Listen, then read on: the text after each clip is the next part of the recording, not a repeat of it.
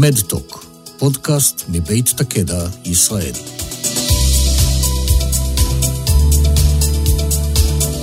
שלום רב, אה, כאן שמוליק בן יעקב, אני יושב ראש האגודה לזכויות החולה, עמותה שמסייעת לאנשים לממש את זכויותיהם במערכת הבריאות.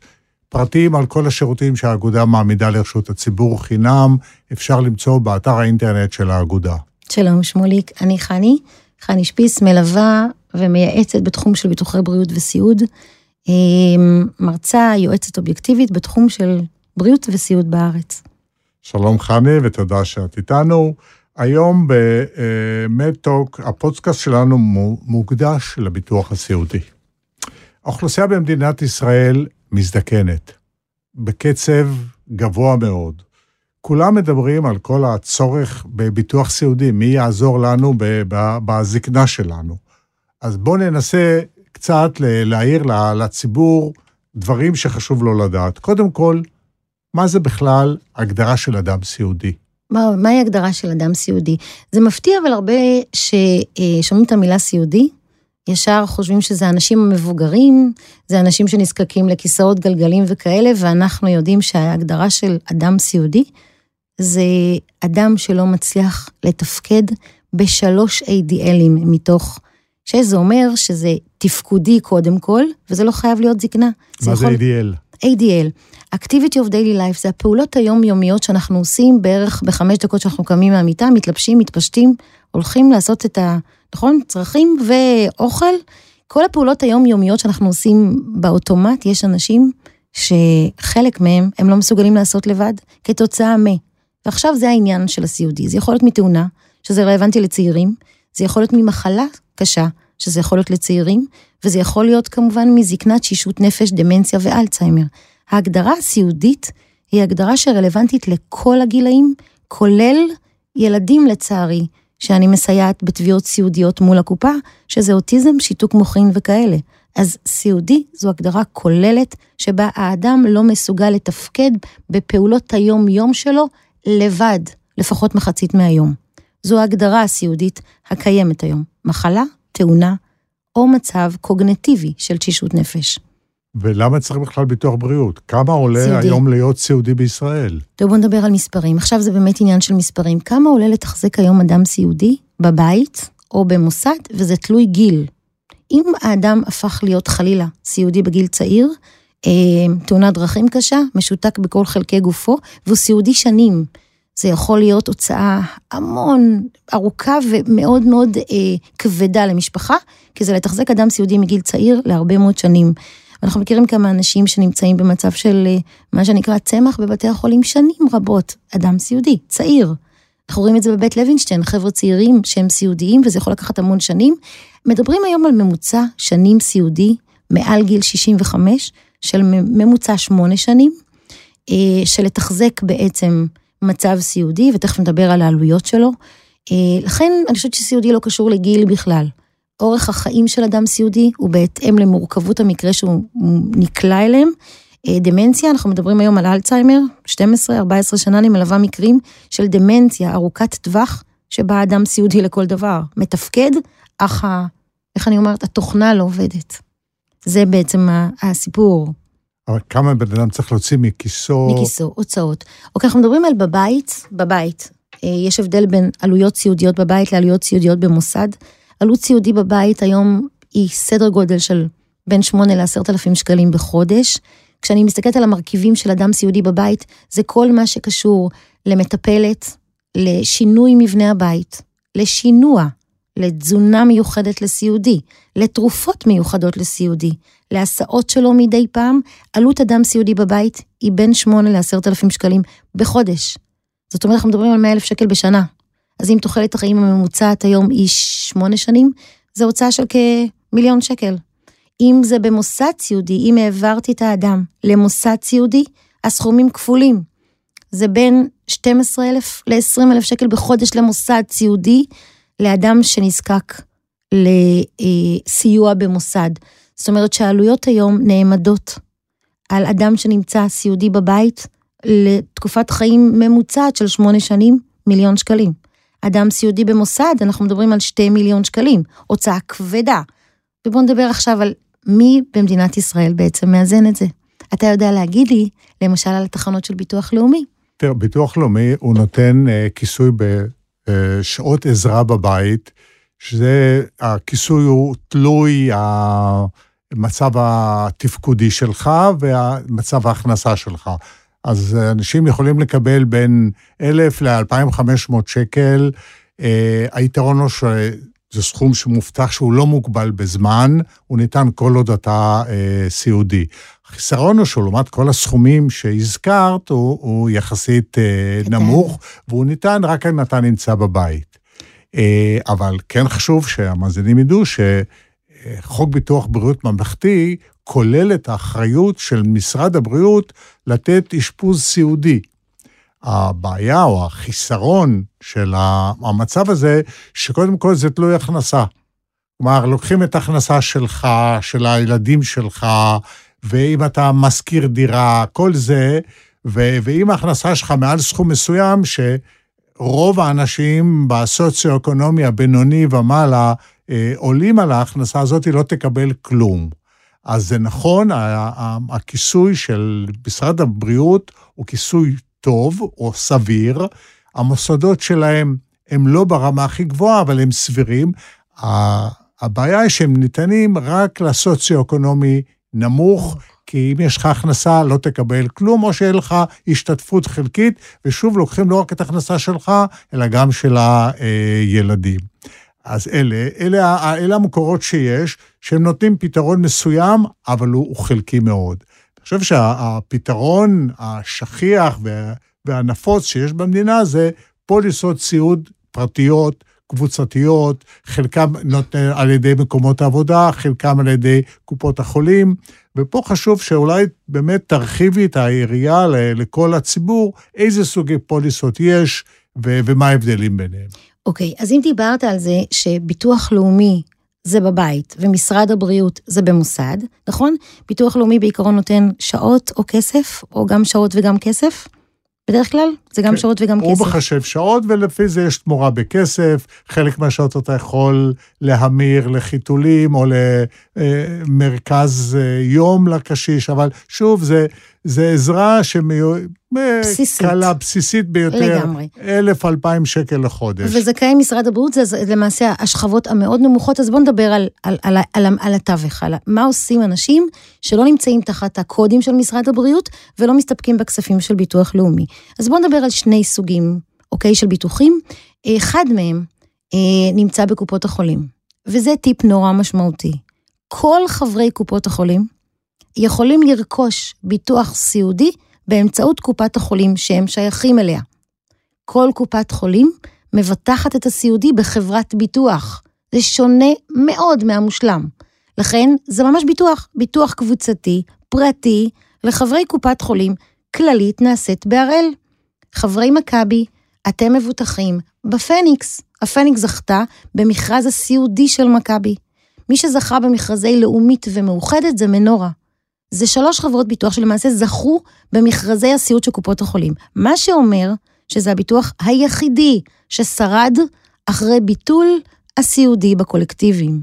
הביטוח היחידי ששרד היום בישראל הוא הביטוח הסיעודי הפרטי-קבוצתי של קופות החולים. כן, אבל הוא שונה במושלם בוא... מבחינת ההצטרפות. בעוד שאמרנו שבמושלם חייבים לקבל כל אחד לשב"ן. כולם, בסיעודי יש הצהרת בריאות. יופי. מאחר וזו חברת ביטוח וזה לא מושלם וזה לא תקנון, זה ביטוח, נדרש, אני נדרשת למלא הצהרת בריאות בכניסה לביטוח הסיעודי של קופת החולים. אני חייבת לציין שלמעלה מחמישה מיליון כבר מבוטחים בביטוחים הסיעודיים של קופות החולים, עוד מקדמת דנא היסטורית. ביטחו אותנו, לרוב האנשים יש ביטוח סיעודי בקופה היום, וכל מה שנדרש זה לבדוק, פשוט לבדוק האם אני משלם לביטוח הסיעודי, כי זה נפרד לחלוטין מהפלטינום וממכבי זהב, זה שורה נפרדת, ואני גם לא חייבת לקנות מושלם כדי להצטרף לסיעודי של הקופה. אני חוזרת, אני לא צריכה להחזיק מושלם בקופה כדי להיות חברה בסיעודי. אני כן נדרשת למלא הצהרת בריאות ולהיכנס. למרבית האנשים יש, אז בואו בוא, בוא, בוא ננסה להבין מה יש בקופות. איזה סיעודי אני מחזיקה בקופת החולים. אז זה הולך ככה, אם רכשתי את הסיעודי בהיותי עד גיל 49, הצטרפתי לביטוח לפני כמה שנים, והגיל שלי היה לפני 50. אני זכאית לקבל בבית פיצוי של 5,500 שקלים לחודש לתקופה של 60 חודשים. הקופה מבטחת אותי בביטוח סיעודי לחמש שנים בלבד. מהרגע שהפכתי להיות סיעודית, חודשיים ראשונים זה השתתפות עצמית, מהחודש השלישי ועד החודש השישים אני אקבל סכומי כסף שרכשתי בביטוח הסיעודי. זה נגמר אחרי חמש שנים, שזו גם שאלה מאוד גדולה. למה קופות חולים מסתפקות רק ב-60 חודשים? זה עניין אקטוארי ולדעתי יצא פתרון לזה בשנה הקרובה. אז בחמש שנים הראשונות, אם הצטרפתי לביטוח הזה, ואני מחזיקה את הסכומים הגבוהים, זה חמש וחצי בבית ועשרת אלפים שקל במוסד. אם אני סיעודית בבית, אני אקבל חמש וחצי, ללא קשר לכמה הוצאתי. זה פיצוי, זה עובר לי לחשבון הבנק.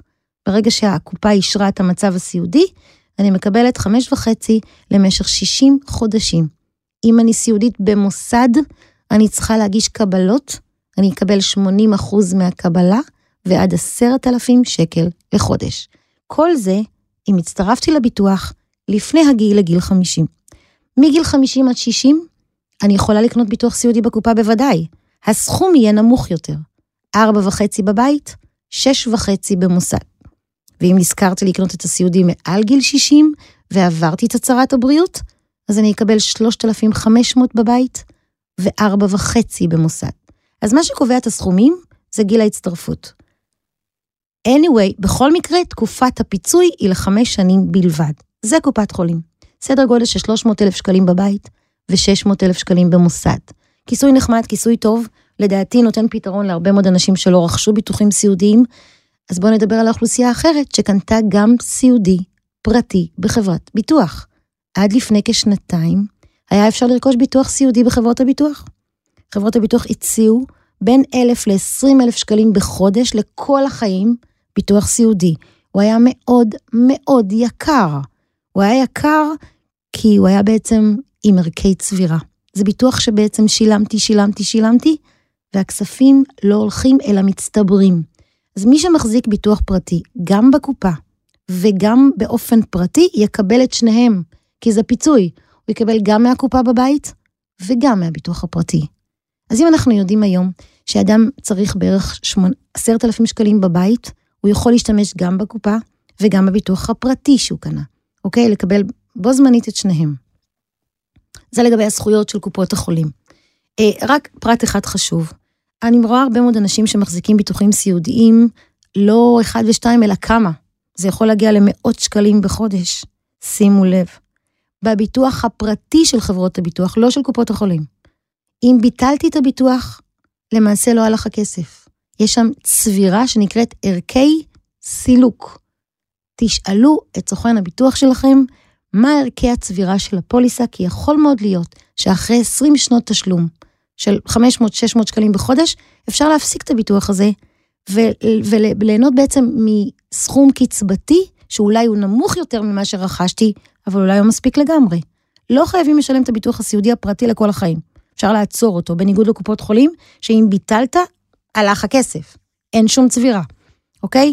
ביטוח הסיעודי הפרטי מתנהג כמו פנסיה. אפשר בגיל פרישה לעצור אותו ולעבור למסלול של פוליסה מסולקת, עם צבירה שאני יכולה בעצם להרפות מהעלויות הכבדות בחודש. והזכר שהפוליסה של אה, קופת חולים מוגבלת לחמש שנים. הפרטיות הישנות היו גם כאלה שלא הוגבלו בזמן, והיום הפרטיות כולן, גם הן מוגבלות לחמש שנים, או שיש אופציה לרכוש לכל החיים? אין יותר אפשרות לרכוש פוליסה פרטית בכלל. אין פוליסות פרטיות בחברות ביטוח יותר, כבר למעלה משנתיים. רוב הפוליסות הקבוצתיות, חבר, צוות, תעשייה אווירית, בזק, כל הגופים הגדולים, כבר העבירו את לקוחותיהם לפוליסות פרטיות לפני שנתיים. מי שקנה, מי שרכש והסכים להמשיך את זה פרטי, כי העלויות היו מאוד מאוד גבוהות. אז מי שרכש והמשיך את הביטוח, זה נשאר לו בתוקף. אין אפשרות לקנות היום ביטוח פרטי בחברת ביטוח לסיעוד. עצרו מבטחי המשנה את מכירת ביטוחי הסיעוד באופן פרטי. הדרך היחידה לרכוש סיעודי היום זה דרך קופות החולים, ונשארו עדיין שתי קולקטיבים, צוות ונכי צה"ל שעדיין ממשיך, וגם זה ייגמר. אז אין אפשרות היום לקנות פרטי, מי שיש לו, שיחזיק חזק ויבדוק אם הוא לא משלם יותר מדי, ומי שאין לו, שלפחות ירכוש בקופת החולים, כי הרבה אנשים עדיין לא מחזיקים בסיעודי של קופת החולים, שהיא היום לכולם פתוחה. אוקיי, אז שמענו קצת על הפוליסות, אבל אחת הבעיות שנתקלנו גם פניות שהגיעו אלינו לאגודה, זה אנשים שהרגישו שהם סיעודיים, בני המשפחה שלהם, ופנו לחברת הביטוח, בשני המקרים זה חברת הביטוח, ואמרו להם, לא, לא מגיע לכם. אז תוכלו לתת לנו כמה טיפים איך להתנהל כדי לממש את הזכויות שלך בפוליסות הסיעוד? אוקיי. קודם כל, אה, אני חושבת שאחד הטיפים המשמעותיים, בואו נחלק את זה לגילאים. סיעודיים צעירים, סיעודיים מבוגרים.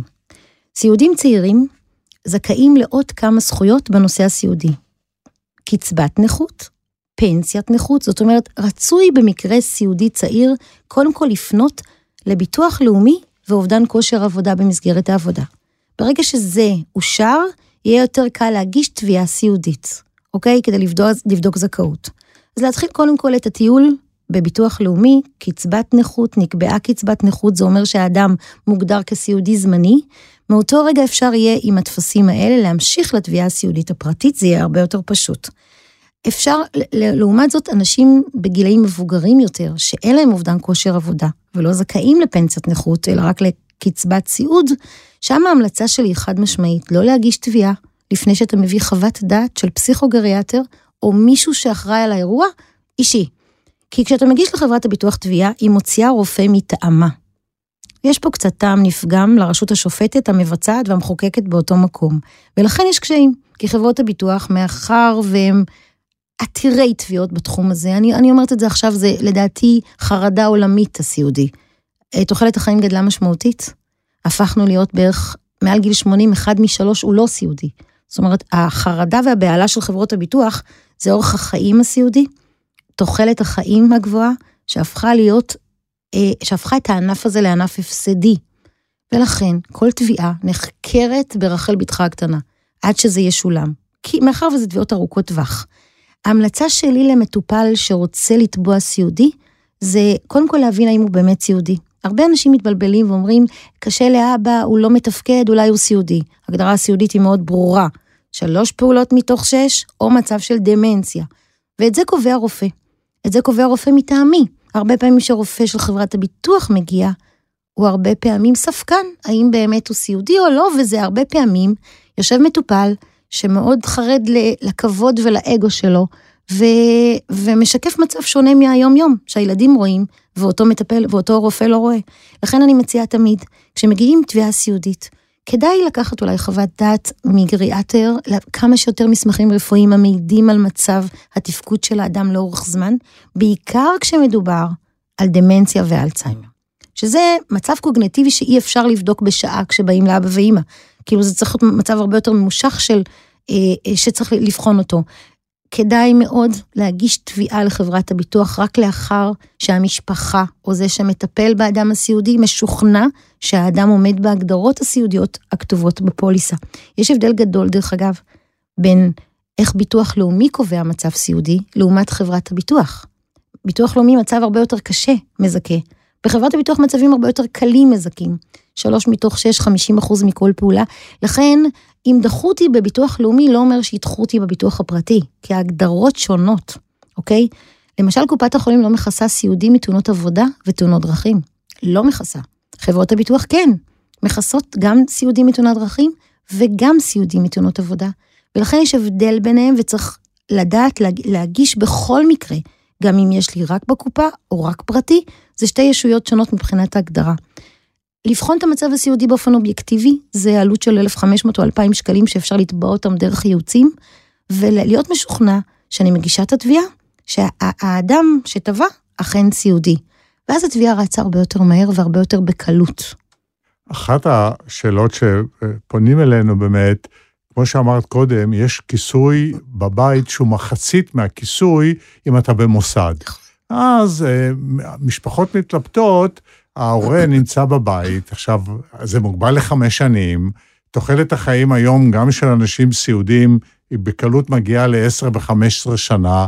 האם לממש את הזכאות כבר בבית ולקבל חצי מהסכום, או לחכות ולקחת איזשהו סיכון?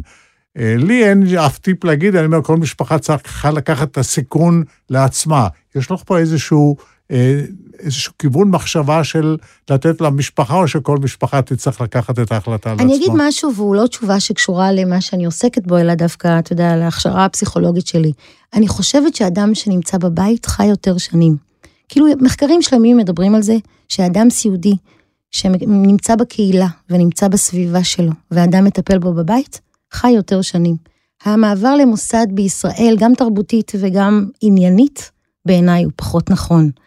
אלא אם כן הוא מורכב ואי אפשר לשלוט, והוא צריך גם רופא צמוד, כי מוסדות מפוארים ככל שיהיו, זה עדיין סוג של מקום שבו אתה נפרד כל יום ממישהו אחר, תחושה שונה לחלוטין.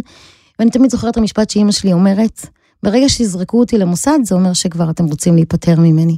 וזה משהו שנמצא בתודעה של כל אדם מבוגר, בעיקר בכבוד שלו. אני חושבת שזה יותר נכון לתחזק אדם בבית. זה ממש לא רלוונטי למה הפוליסה נותנת ולא, זה לא השיקול בכלל. אם אפשר להשאיר אדם בבית עם מטפל טוב, זה עדיף. זה אמנם עולה פחות, אבל זה לא השיקול היחידי, זה להשאיר אדם בקהילה. כשמעבירים אדם למוסד, זה הופך להיות הרבה יותר משמעותי ברמת המוטיבציה שלו להמשיך לחיות.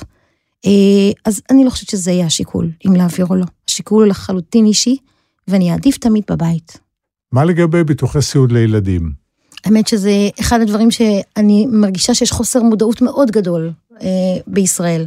גם ילדים יכולים להיות סיעודיים. לצערי הרב, גם ילדים, עשרות ילדים אנחנו מכירים שנמצאים במצבים סיעודיים, והביטוח הסיעודי של קופת חולים יכול היה לסייע להם.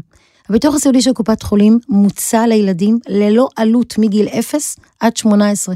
ללא עלות, אבל נדרש תהליך שהוא אקטיבי, להרים טלפון, לצרף את הילדים אה, עם חיתום, הצהרת בריאות מלאה לילד, ואם ילד נולד עם מום מולד, בעייתי, קשה לצרף אותו, לכן רצוי ממש דוח אפגר סיעודי לילדים. אה, חיילים, הערה חשובה. חייל מקבל, כשהוא מתגייס לצבא, מכתב האם הוא רוצה להמשיך את הביטוח הסיעודי, למרות שהוא מתנתק משירותי קופת חולים. זה עלות של 7-8 שקלים, שחייל מחזיק בתקופת הצבא, כדי שאם הוא ישתחרר, הוא לא יצטרך למלא הצהרת בריאות. חשוב ביותר, הרבה חיילים זורקים את המעטפה, ואז בצבא קרון, קוליטיס, אי אפשר לקבל אותם יותר לסיעודי. לכן חשוב להמשיך רצף לילד מגיל 0 עד גיל 21 על חשבון ההורים, זה עולה כלום כסף בגיל צבא, לילדים זה חינם, אבל המודעות, המודעות מטרידה אותי, כי הרבה פעמים כשאני רוצה להכניס את הילד, והוא במצב רפואי לא תקין, אי אפשר יותר. הסיעודי לילדים חשוב. בלי ספק. עד כאן שיחתנו החשובה על ביטוחי הסיעוד, ואיך להשתמש בהם, ומה חשוב שנדע. אה, ואתם מוזמנים לפודקאסט שלנו על ביטוחי בריאות, פודקאסט נוסף שמפרט על פוליסות ביטוח, בריאות, מה יש, מה חשוב לדעת, וגם שמה תשמעו טיפים שחשוב שתדעו. חני, תודה רבה על השיחה המעניינת והטיפים החשובים. תודה, תודה רבה לכם, ובריאות שלמה.